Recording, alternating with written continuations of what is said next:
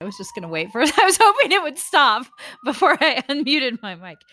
Very loud ambulances today on this podcast.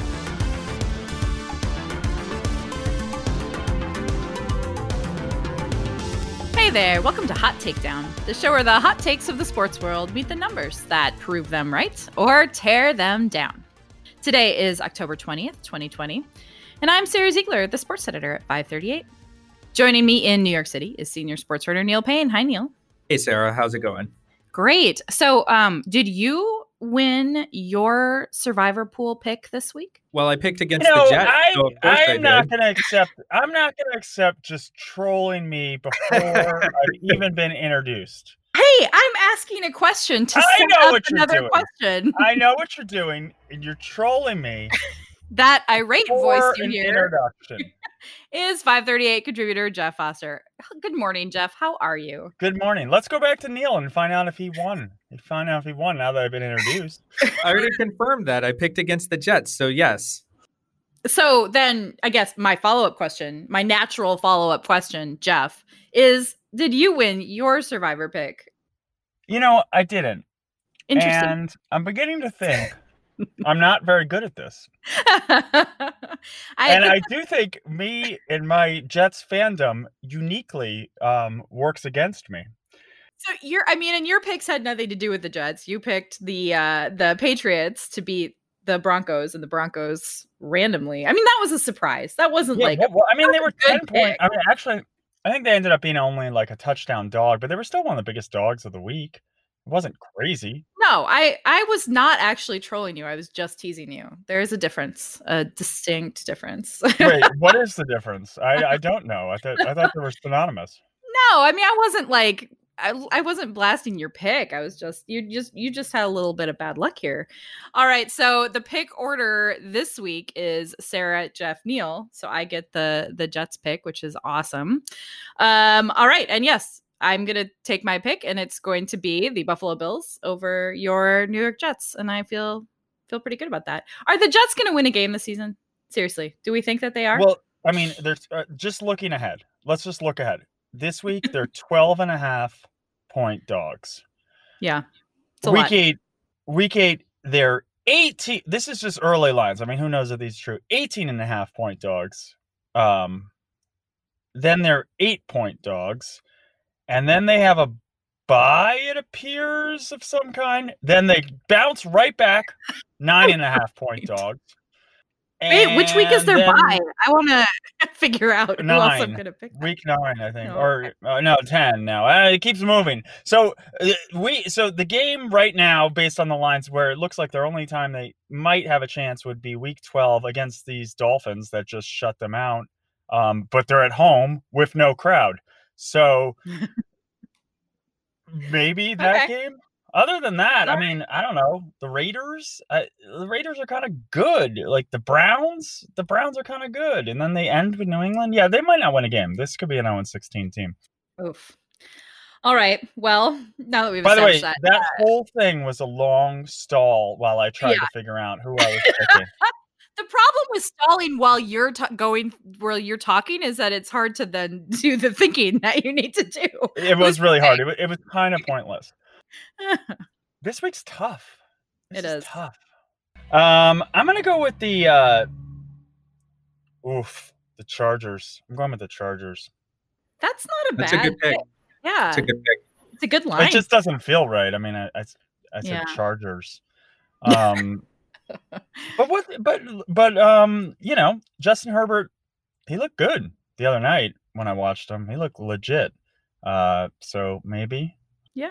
All right, Neil, who you got?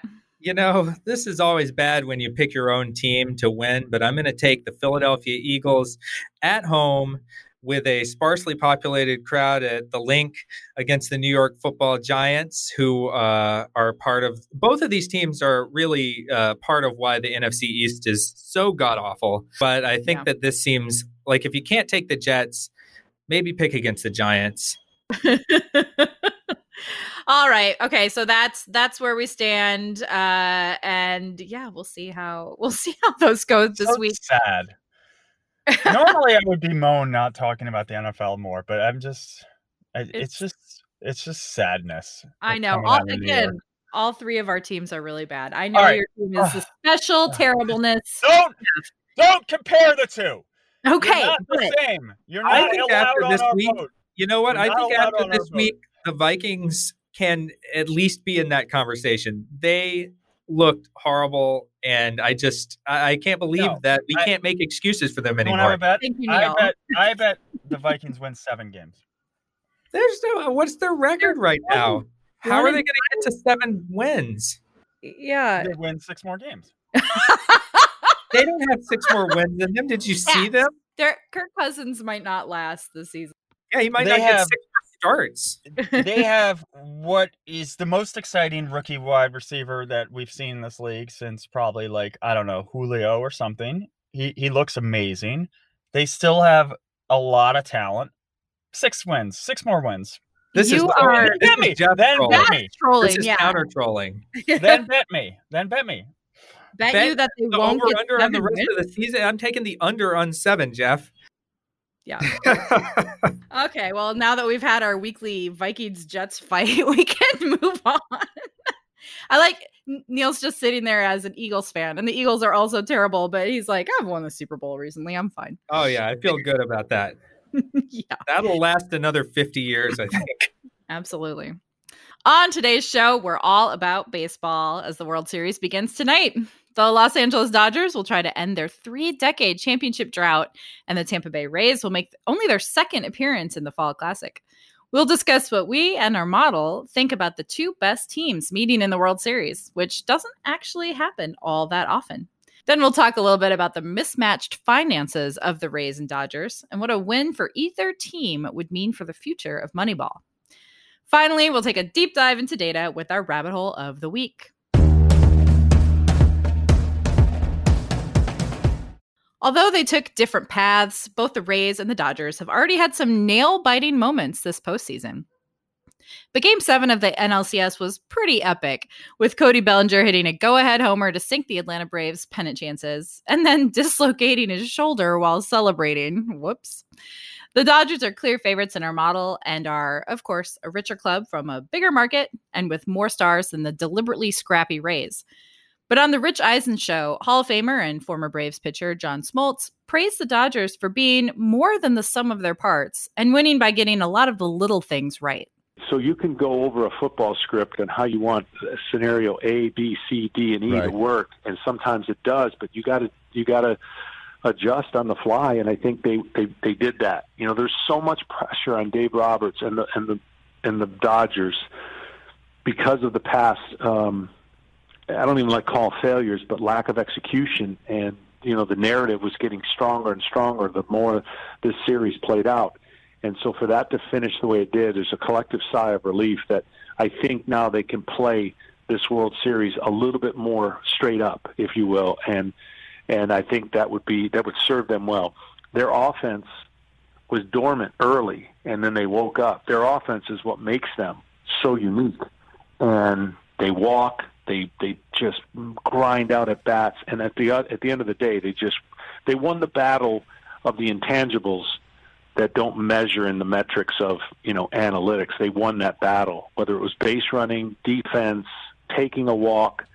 Those little things is what they did better. So leaving aside for the moment whether base running and defense fall outside the realm of analytics, do you guys think Smoltz is right here? Neil, can their win over the Braves be boiled down to intangibles instead of those pesky analytics? Well, you know, to a certain extent, I think that's right. If you look at the top line numbers for the series, you know, the Dodgers and Braves, they both hit about 250 in that series. But there's a huge advantage in what the stat that Bill James calls secondary average, which looks at all the things outside of batting average that a team can do, which includes hitting for power, stolen bases, walks, all of that. And the Dodgers had a much higher secondary average. However, I don't think that it really boils down to that as much as they just hit a ton of home runs, and a lot of their guys that had been cold early in the series started to heat up again. And some of the guys that were hot stayed hot, like Corey Seager continued to just assault the Braves. Just the Dodgers power hitting, I think, really kind of came to the forefront late in that series, as they reminded us of it early when they had that almost comeback in game 2 and then just mercy ruled the Braves instantly in game 3. But the Braves generally had done a pretty good job of keeping them in check and at least limiting the damage to,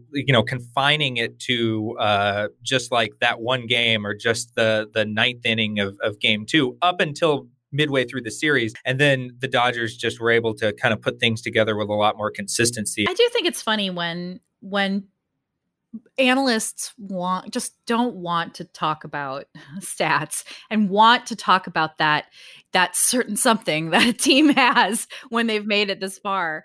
Like, also, the team was built to hit home runs and did. Like, so yay, analytics. I mean, like, why? I don't understand why we always have to talk about that intangible thing, why we have to like fall back on they have great team chemistry instead of like, they're all good players and they did their jobs really well. Well, and to me, and we'll talk about them in a second, but the Rays to me are the much greater example of a team sort of rising above the sum of their parts and doing the little things and timing things right in that series win against the Astros than in the Dodgers win over the Braves. I'm going to be honest. I'm not really sure what he's talking about. I like it. I'm looking ahead in the script about intangibles. What are we talking about exactly? I mean, isn't this baseball? Like, shouldn't he know? Isn't this how baseball generally works? Like, a bunch of little things happen and they have huge consequences when you're playing a 7-game series. But,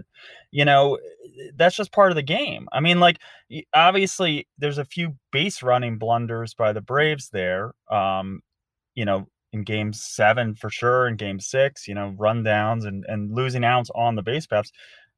I don't know, Neil, does that mean their base running is always bad and we could have seen this happening? Probably not, right? I would guess that's not a very predictive stat. Well, we can measure it, and the Braves' base running actually was better than the Dodgers during the regular season. They ranked 12th in runs added. The Dodgers were 22nd. Fine. So, I think that, I mean, if anything, Mookie Betts, I think, was the king of obviously the big things to a certain extent, but he delivered some kind of home run robbery, some kind of spectacular leaping catch, some kind of throw where he gunned someone down. So I think he is sort of there's a reason he's one of the best players in baseball. And it's not just the big things, it's also the little things that he does, but also, Cody Bellinger hitting a home run 5,000 miles it goes a long way to winning a series, I think. But that's what I'm saying. I mean, a lot of baseball is about who's hot now, not who has been hot for the last 4, well, in this case, 2 months. And Bellinger, who was pretty mediocre in previous playoffs and or last year, certainly, and really also most the regular season. Yeah, most of this entire regular season is now hot, but he's a good player. And that could have gone the other way. It's gone the other way for Bellinger. For sure. I guess my point is none of those things are divorced from like analytics. I mean, like Mookie Betts is a guy who can rob a home run, who can make a great play. I mean, his defense is measurable and good. And like, so none of that, I mean, all of that is amazing when you're watching the game, but it's not like, oh, well, look, there's a win against the stats community. Like, what? No, it's not. I think we just want to believe that there's something magical that happens in the playoffs that's you can't account for or plan for or build for. I mean, well, let's talk about the Rays. There's this like the magic of Randy Arozarena, or whatever, but they also, Kevin Cash stuck to his script. He pulled pitchers after a couple times through the rotation. He was pretty consistent there throughout that series and got some grief from the announcers anyway watching it. But it worked. It ended up working anyway. So I don't know. What are the intangibles there? Yeah. Yeah, I think the Rays are the example of the intangibles, because if you look at the stats in that series, by all rights, they probably shouldn't have won. The Astros had a 751 OPS. The Rays had a 6 .75 OPS in that series. And if you look at something like fielding independent pitching, the Astros were better, yet somehow the Rays had a lower ERA in the series. If you look at the rate at which the Rays stranded people on base, their pitchers left runners on base 88% of the time, which is an astronomically high level. So they were pitching themselves sort of into trouble, but then pitching themselves out of trouble. That's an example of something that might be a little bit fluky, a little bit outside the realm of what we as sabermetrics people would think was repeatable, certainly, along with that gap between ERA and fielding independent pitching. Some of that's defense, but again, the Astros had a higher defensive efficiency rating too in terms of turning balls in play into outs. Obviously, the Rays scored more runs, outscored them by 3, but the more granular numbers almost really favored the Astros more. And so to me, that's an example of a team that sort of rose above the sum of their parts. And that's before we get into Randy Arozarena, who had not played for the Rays until, I want to say, late August. And then he actually had a really good OPS. I think it was over 1,000 during the regular season, but he just didn't play that much. He had failed a COVID-19 test earlier in the season. And he's just this revelation. I think he's tied for the second most home runs anyone has ever had in a single postseason. It's a little bit of an asterisk on that because the postseason is much longer this year. But I think by any measure, he's been the star of the postseason. But that's not something someone could have seen coming either. I think if you just look at the team that the Rays had earned the first seed in the AL with during the regular season. Neil, you wrote a piece previewing the series. Is the bullpen the sharpest contrast between the Dodgers and Rays, or is there some other thing that you think really distinguishes these two teams? Well, if we're talking about the strengths and weaknesses of the team, you know, bullpen-wise, the Rays definitely have the reputation for being like the ultimate bullpenning team, and they were 4th in wins above replacement from their bullpen during the regular season, but the Dodgers were 5th. The Dodgers, you know, we sort of don't give them maybe as much credit as they deserve for their bullpen. I think things like defense and base running might be the bigger contrast in favor of the Rays, and some more of those little things, right? The things that we talk about.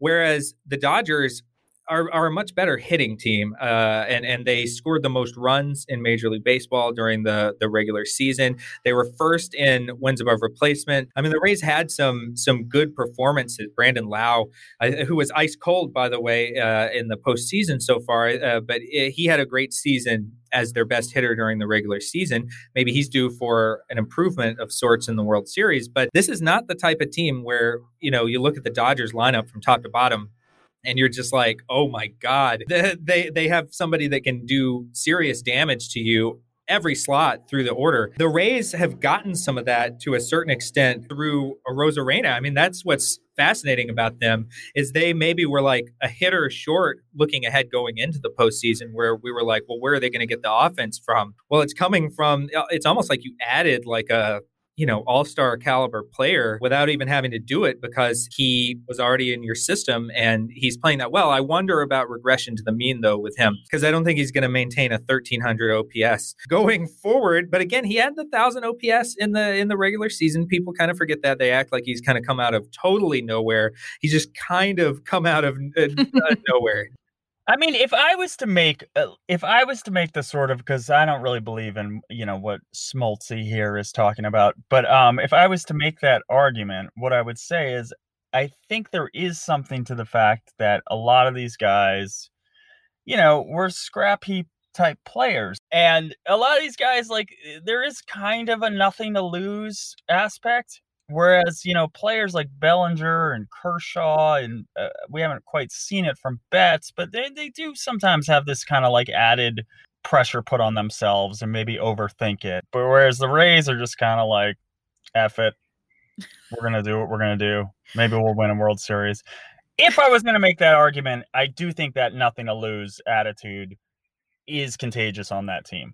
I think let's get some F it, let's just do it t-shirts made up for the Rays, and that can be their team slogan. Which is funny because that's the type of mentality that I think you would have more if you were like the Astros and you were felt kind of embattled or like you had this sub 500 record. I think they did have that attitude. And they did have that attitude, but I'm saying the Rays, we're talking about them like they're, you know, this scrappy, you know, underdog team. And certainly if you look at the payrolls, and again, we'll talk about that later too, they have the right to feel that way, but you can only milk the whole, like, nobody believed in us thing so much. But of course, every team wants no one to believe in them. That's the thing now that you want to do if you're motivating yourself. I do, you know, and I wonder too if this, I mean, maybe the Rays would have been obscure no matter what season we were in, but this season being weird and different and not with teams only playing other teams in their division and the division in the opposite league, you know, nobody's really, not as many people know about the Rays or have seen the Rays play their own team anyway, as would have happened in a normal season. So I wonder if that has something to do with it too, which then brings me to, like, 2020. As with every sport happening, when baseball started, there was a lot of talk about, you know, asterisks and legitimacy and, you know, would whoever wins actually, like, would they deserve it or whatever? Jeff, what does it mean that the two top-ranked teams are meeting in this World Series? Does it change how we should think about the 2020 season? I don't think so. I mean, honestly, I'm trying to avoid a sort of a trap here, because let's say this was a really wacky World Series. If it was, you know, Blue Jays Cardinals or Blue Jays Brewers or something, like, really weird, like if this had kind of broken the other way, then I think everyone would be saying, well, it's not this. Look at this. Look what happens with this new format. This isn't a real World Series. And I don't think you can say that door swings both. Like, I don't think this is how it worked out, but I don't think this is the product of the system or anything like that. So I was always gonna not put an asterisk on this season, and I'm not gonna put an asterisk on this season, obviously now. But I don't think we need to give any special awards that, like, everything worked. Look what happened. The best team survived. So it was a true fair system. It was just like any other year. I don't want to give it too much credit because baseball's random. It just happened to work out this way. No, I think that's a good point. And I agree with that. I will say that I think if the Astros had made the World Series, we'd be having a different conversation about whether the expanded playoffs were good or bad or whatever. Also, we'd be, you know, talking about the cheating and that forever and ever. So I think it's good for me personally and my tolerance for nonsense, but good for baseball that the Astros didn't make the World Series and we didn't have to deal with that aspect of it, because they were not a good team. They were not a good team during the regular season. And, you know, we would have had to have that, like, tension between what the regular season meant and what the playoffs mean.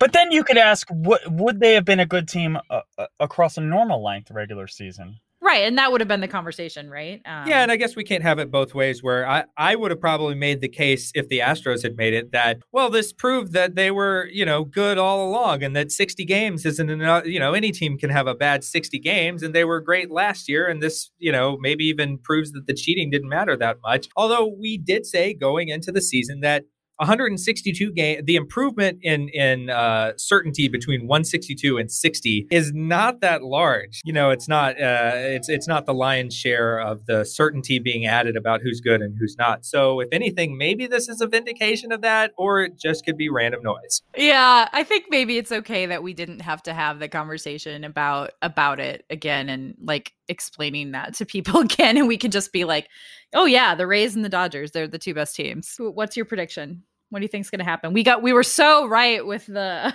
NBA Finals. Let's see what we can do. The Heat? You did, and I took the Lakers. You do, and I both did, but in 7. We were close. It ended up being 6. That's not too far off. Well, who are you taking? Who are you taking in the World Series? Too many predictions. It's just setting myself up for failure, and right. It's okay. I'm taking the Dodgers in 6. Ooh, nice. How about you, Neil? I'm going to go Dodgers in 7. Interesting. Should I take the Rays? No, I'm not going to take the Rays. I do really like the Rays. You know you want to. I'm not gonna. I'm gonna stick with the model, and I'm gonna stick with Mookie Betts. I follow where Mookie Betts leads me. I'll take the Dodgers in 5. How do you like that? Ooh. Yeah, a little variety there. All right, we're gonna take a quick break. Don't worry, we'll be right back to talk about more baseball in a moment.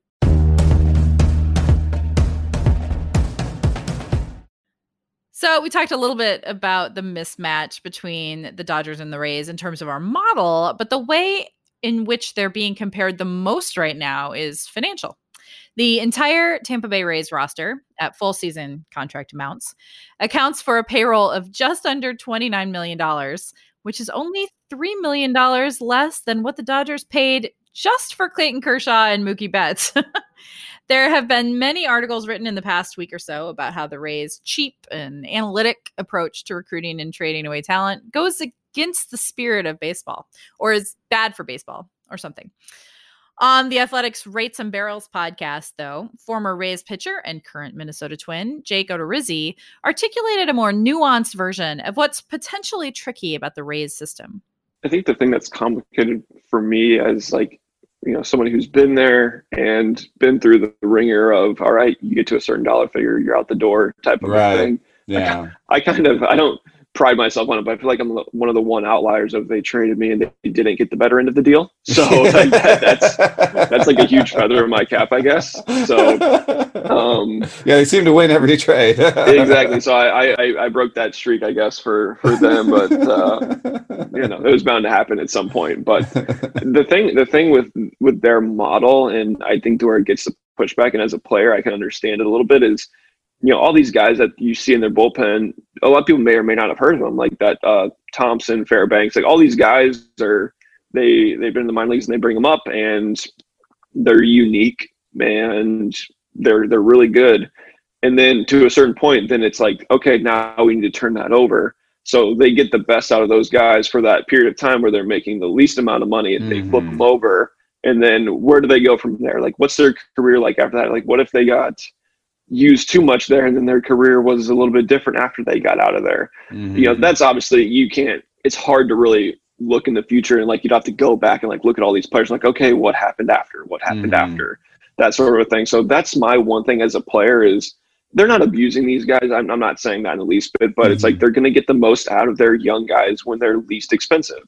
Jeff, what do you think about this argument? Is it fair to fault the Rays for having this, you know, constant carousel of young players who get pulled in to fulfill specific needs and then maybe can get, you know, kind of chewed up and spit out? No, I actually don't think that's fair, frankly, because this is what you have to do when you don't have, you know, deep coffers to pull from and to sign these big free agents or to maintain these players. They know they're going on a cheap budget, and this is what you have to do. And what it means is, once guys kind of break out, you got to get rid of them because you can no longer afford them. So, you know, look at like Chris Archer. Chris Archer was their ace a few years ago. He looked awesome. They just had to trade him immediately. And who they get in return? They got Glassnow and Meadows, who are key parts of this team. That's just what they're going to do. So there will be, if you're one who likes this sort of Cal Ripken, Chipper Jones, same guy, sticks around, Derek Jeter, always, you know, retire the number, been there, the whole team, you're not going to see that on the Rays ever. But I don't really know who that's unfair to. I mean, the players are still getting a chance to break out. I mean, Odorizzi got contracts with other teams. You know, it's not like they break out and then they get thrown in the dustbin of baseball and never play again. If they're good, they get a chance to succeed. If they're good, they will get a job somewhere else and get a lot more money somewhere else. Well, and I don't think it's the Rays' fault. The Rays are just sort of the symptom of the problem with baseball, which is that the players are most valuable, especially in like a strict net, you know, value for the money sense, when they are, you know, very young, when they first break through and they're on the pre-arbitration or even the arbitration, you know, contract, the team has essentially total control over how much they're being paid. And the Rays are sort of the reason they've been so competitive on such a small budget is because they have mastered this as much as any other team. The Rays are playing the game as well as they can within the rules that are in place right now. It's the rules that need changing. It's not Tampa's fault specifically that they're, you know, doing a great job within those rules. Yeah, it's like we fixed half of the like not great model before. It was great. It was better for players, right? Because, you know, there were more 30-year-old and above guys getting huge free agent contracts. There were also a lot more guys using steroids then and extending their careers longer. So, you know, whatever. Yeah, and if the Rays didn't do it, some other team would. You know, it's sort of this race to the bottom, especially now that you consider, you know, it's no coincidence that Andrew Friedman started out general manager of the Tampa Bay Rays. He's now the president of baseball operations for the Dodgers, and the Dodgers are doing a lot of the same stuff that we would associate in a previous era with, you know, sabermetric team, Moneyball type teams. They shift a lot. They use a lot of positional versatility. And these are all kind of hallmarks of like the Rays way of playing baseball. But now every team is doing it, including the Dodgers, who have more money than God. It is really this this arms race that every team in baseball is doing now. And what are we supposed to think? Ask the Rays to not do it and lose as a result, but have some kind of moral high ground as a result? It's also not that easy to replicate. I mean, if I was running a front office and I saw what the Rays were doing, I'd be like, woof, sounds a lot easier just to go get Bryce Harper, you know, than have to make a million decisions and put a lot of, use all these pieces and, you know, get the right coaches and get the right farm system and get everything working and trade guys when they're, before they approach free agent. I mean, it's daunting. And you have to make the right decisions. I mean, credit to them. They do make very good decisions often. Just go look at their roster construction and the trades they've made. They're usually on the right side of these trades. And, you know, whether you're rich or you're poor, you can't make dumb trades and make dumb signings. You can do that on a small level or a high level, I think. Well, and I think it's interesting. The point that Jake Odorizzi was trying to make is that, like, well, you know, I was one of the few players that got traded away and was like not, you know, actually played well after I left Tampa. But that's not like Tampa's fault. So the players can, you know, try to beat that and be good. Like, if anything, look, baseball to a certain extent is a meritocracy. If you do well and you do well on this stage when everyone's watching, you're going to get money somewhere. Right. Someone else will pay you. And if you're in the bullpen, you're inherently not a starter or not good enough to be a starter. So you're already looking for work and you're looking for innings to prove what you can do. So I don't really get that so much. Also, if you are someone who can pitch out of the bullpen, you're with any kind of effectiveness at all, you're going to find a job because bullpens are often a disaster. And yeah. I mean, so, you know, as we talked about this, like this is what we're living in the Moneyball era, and most teams have some kind of, you know, they're looking for efficiencies. If they're not, they're probably not particularly well-run teams right now. But that kind of goes back to the beginning of the Moneyball era. Neil, you wrote a great story about Billy Beane and his legacy with the Oakland A's, if he is in fact done with baseball, as has been reported. Would a World Series win for the Rays change any other bigger franchises' calculus at all about how to build a team? Or have they already sort of made the changes that they're going to make, and the like super efficiency is still just with the small market teams to really commit to? Well, I think that, you know, pretty much every team now has bought into analytics on some level or another. I don't know that this really would mean, oh, this is like a watershed moment for analytics. I mean, maybe to a certain extent, because we have the teams that have won with analytics have generally tended to be the big market teams that subsumed the lessons of analytics, like the Red Sox. You think of them, the Astros. You haven't seen the A's win a World Series. You haven't seen the Rays win a World Series. So I think there would be a little bit of a novelty there where we had not seen before this a small market team that was doing it. But I think in general, general, I don't think it's going to change. You know, some other team looks at it and thinks, oh my God, we should do what they're doing. It's like, yeah, some team looked at that in 2008, right. I guess. and now, you know, they've had a decade plus of being able to kind of put it in place everywhere in baseball, not just the small market. I sort of wonder, baseball seems hung up on the past. I mean, we know that. We talk about that all the time. People are, you know, always bemoaning change in baseball. But what is the glory days of baseball with this steroids era? I mean, what are we talking about exactly? I mean, baseball's going to change. And I think it's all for the better.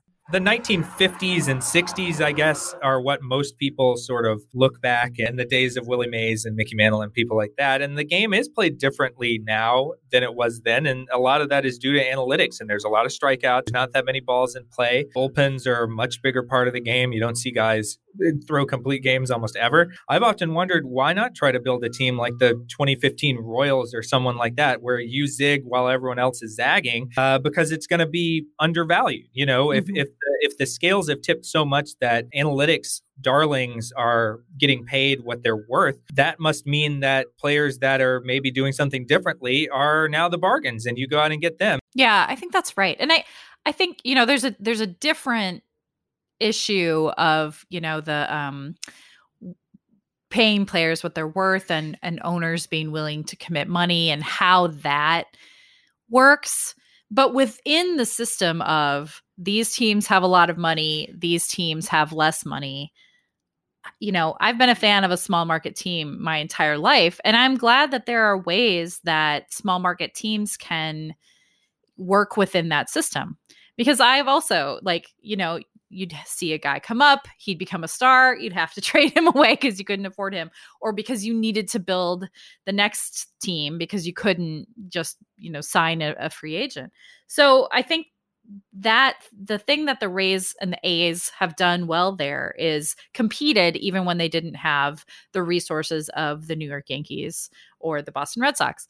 And there's something really important about that in continuing to cultivate baseball fans.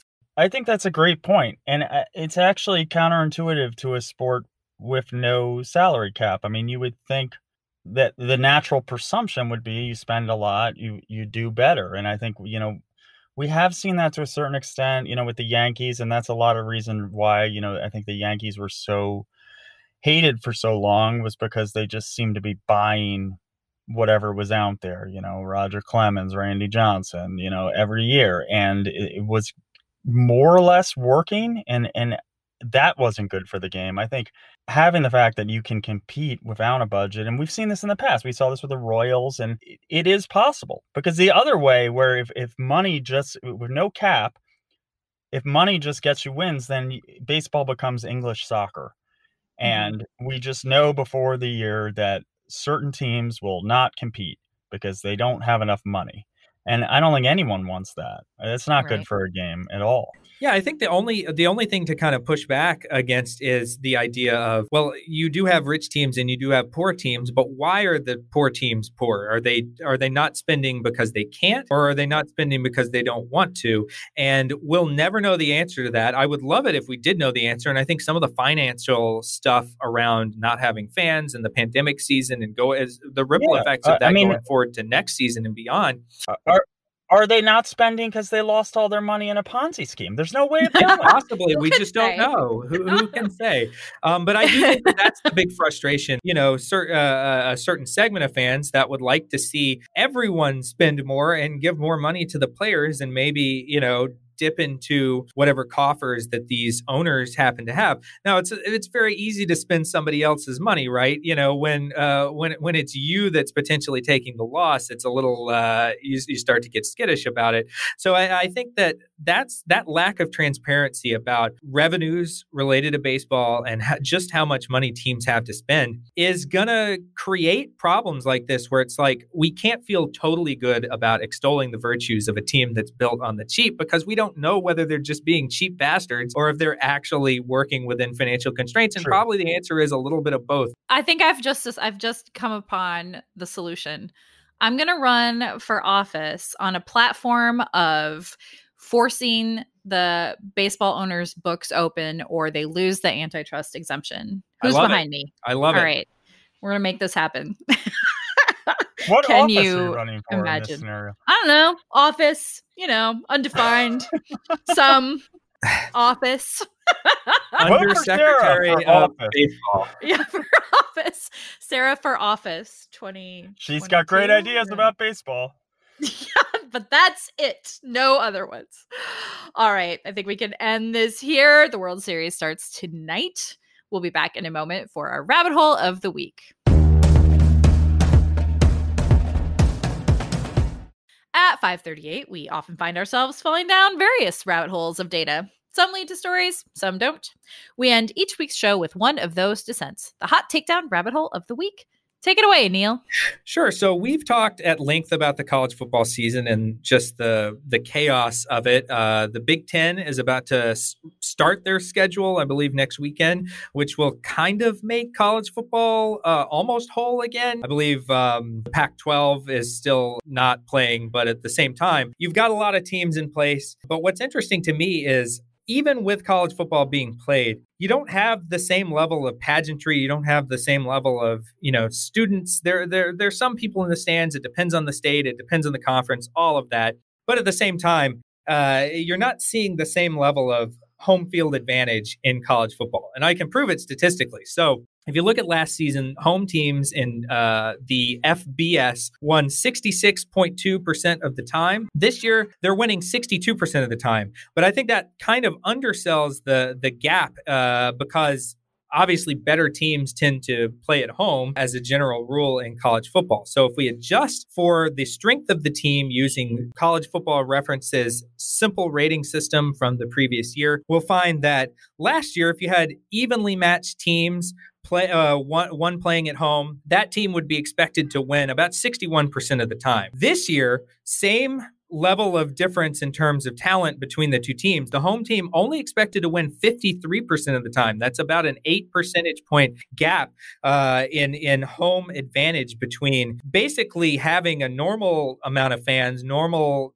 college football pageantry and pomp and circumstance and all of that versus whatever we're calling what we have this year. So that had me thinking, what about the other lessons we've learned about home advantage during this weird pandemic season or set of seasons that the different sports have had this year? What lessons can we learn about the value of having fans in the stands? Is there value to it? And I think it's a lot of conflicting weird messages. So from that number in college football, you would think it does matter to have fans supporting you in the stands. But if we look at baseball, during the regular season, the home team won 55% of its games during the 2020 MLB regular season. However, if we look at the NFL this season, so in 2020, overall, the home team has won 52% of its games, which is down. It's roughly the same as it was last year, but way down from 2018, 61% that year. And generally, the long-term average going into the 2020 season was about 57%. The home team won 57% of the time in the NFL. However, if you break it out, so as you guys probably know, teams have been letting fans into the stadiums a lot more recently. Some teams have been doing it the whole time, but certainly starting around week 5 or so. So the past couple weeks, you've seen an escalation, I think a market escalation in the number of fans that have been allowed in the stadiums and also the number of teams that are allowing fans to come to their home games at all. So if you look at the home winning percentage through week 4 of this season, it was only 50%. So basically it was a kind of a coin flip as to whether the home team or the road team would win. However, since week 4, the home team has won 57% of the time, which is almost up to basically at the historical average. Now, some of that is because better teams have been at home. If you look at our ELO ratings, we would expect since week 4, the home team to win about 58% of the time. That takes into account the quality of the teams, injuries to key players, et cetera. So they're still doing a little bit worse than we would expect overall, but it is much more in line with what we would think. So you would look at that and be like, well, only when the fans came in did they receive that boost to home advantage. Now, if you want to get really weird, let's talk about the NBA and the WNBA, who played in bubbles. So no one was at home, yet they also designated home teams. And this is where we get really crazy. So in the 2020 NBA season, before play shut down because of the coronavirus, the home team won 55% of the time. In the bubble, this is before the playoffs, so during that little like seeding stretch, which was still part of the regular season, the designated home team, again, literally no difference between them and the other team, except, the fans that they showed on the scoreboard were from their team, and the piped in cheering, kind of responded to their actions, not the opponent. But for all intents and purposes, same arena. They're both at neutral sites. The home team in those games won 56% of the time. So the home team had a better winning percentage in the bubble games, where there were no actual home teams, it was all psychological, than they had during the previous part of the regular season, in which they did actually play at home like normal in front of fans. And it's not really an artifact of the teams that were, picked to be the home teams, because roughly the same ELO rating on average for the home team and the designated road team in those bubble games. It was just a quirk of how it worked out that 56% of the time, the designated home team won. And then in the WNBA, you have a very strange phenomenon. So overall, and we had a story on this about midway through the WNBA season. If you had looked at the winning percentage for home teams through August 22nd, 64% of the time, the designated home team, arbitrarily decided home team, won, which was much higher than any of the previous five seasons in the WNBA. Their home advantage runs around somewhere 58, 60%, something like that on average. Last year is 61%. However, from August 23rd through the end of the regular season, the designated home team won only 30% of the time, a collapse that left the home winning percentage for the designated home team in the 2020 WNBA bubble at exactly 50%. So they played 132 games and the designated home team won 66 of them for a 50% winning percentage. I don't know what you make of any of this, but I just find it fascinating that you have all of these different undercurrents saying, like, is it playing at your home stadium? Maybe. Baseball would be evidence of that. But is it having crowds? Well, maybe. Pro football would be evidence of that. Or is it psychological and just believing that you're the home team? Well, that may have been true at the NBA bubble, and it certainly was true halfway through the WNBA bubble, but then they collapsed horribly down the stretch of the regular season, and then there ended up being no advantage to being the designated home team at all in the WNBA bubble, which is exactly what we would have expected going into the season. We would have expected it to be 50-50 because they were not actually home teams. So anyway, that's my my deep dive. Did you look at hockey on a curiosity? I didn't, and the reason why is because their restart was already just threw teams already into the playoffs. So I wanted to look at regular seasons only in there instead of the weird, like, some of our teams are playing for seeding, some of our teams are playing in the playoffs. But I am curious as to how it worked out. I'll have to look that up. Because hockey, you do get an advantage, like unlike yep. Some of the other sports, you get an advantage in that you don't have to put your players on the ice first, so you can match up lines and you have this shorter change to your defensive net. So I'd be curious if that was right. But then again, I think we've looked at it in the past, and the NHL home ice advantage was almost nothing. I was going to say, yeah, the NHL playoff, especially in the playoffs, their home ice advantage was basically negligible. They're the sport that has the least home ice advantage, even when they're actually at home. So I don't know what I would predict coming out of hockey.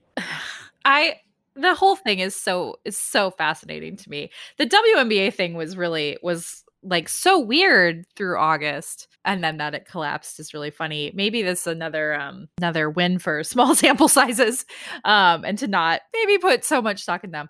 Although I also wonder, they're at the very end of the season, playoff teams were resting players, but there were still some fights to get into the playoffs. So yeah, that's just. It's wild to me. We have a story coming later this week about how the Big Ten won't have fans at its games, but home field advantage already was terrible in the Big Ten. Like over the past decade, home teams in the Big Ten win less than in any other Power Five conference, which I think is bizarre. It is. I do think it's significant in college football. I mean, it has changed the calculus in college football. I think the advantage is gone. And I think, you know, the analytics always showed it was like 3.5 point advantage in college versus roughly 2.5 for pro. So it was already there. And I think you're seeing, I mean, just look at last week, like Mississippi State and Tennessee were just kind of have these famous home field advantages with loud, crazy stadiums, just got, you know, wiped down at home in very winnable games. I think you'll see more of that. I think in the past, you know, whether it was like going to Penn State or going to some of these schools, that was just very intimidating. That will be significant. And then you have it's funny with the select group of fans. Like I was watching the Houston BYU game, and Houston had some fans there, but it was a little bit of a blowout. And by the fourth quarter, all the fans were BYU fans, just loudly, and you could hear them. And it was clearly firing up the team. So it had backfired, limited audience in Houston's case. That's like you can come to the game, but you can't leave before the end of it. You know, going into all of these seasons, one of the things I was most like excited about, aside from like just sports being back, which was a good thing, was finding out more about home field advantage. You know, I thought we would see some really clear trends, and it turns out it's just a big mess, which is we know less now than we did before. Yeah.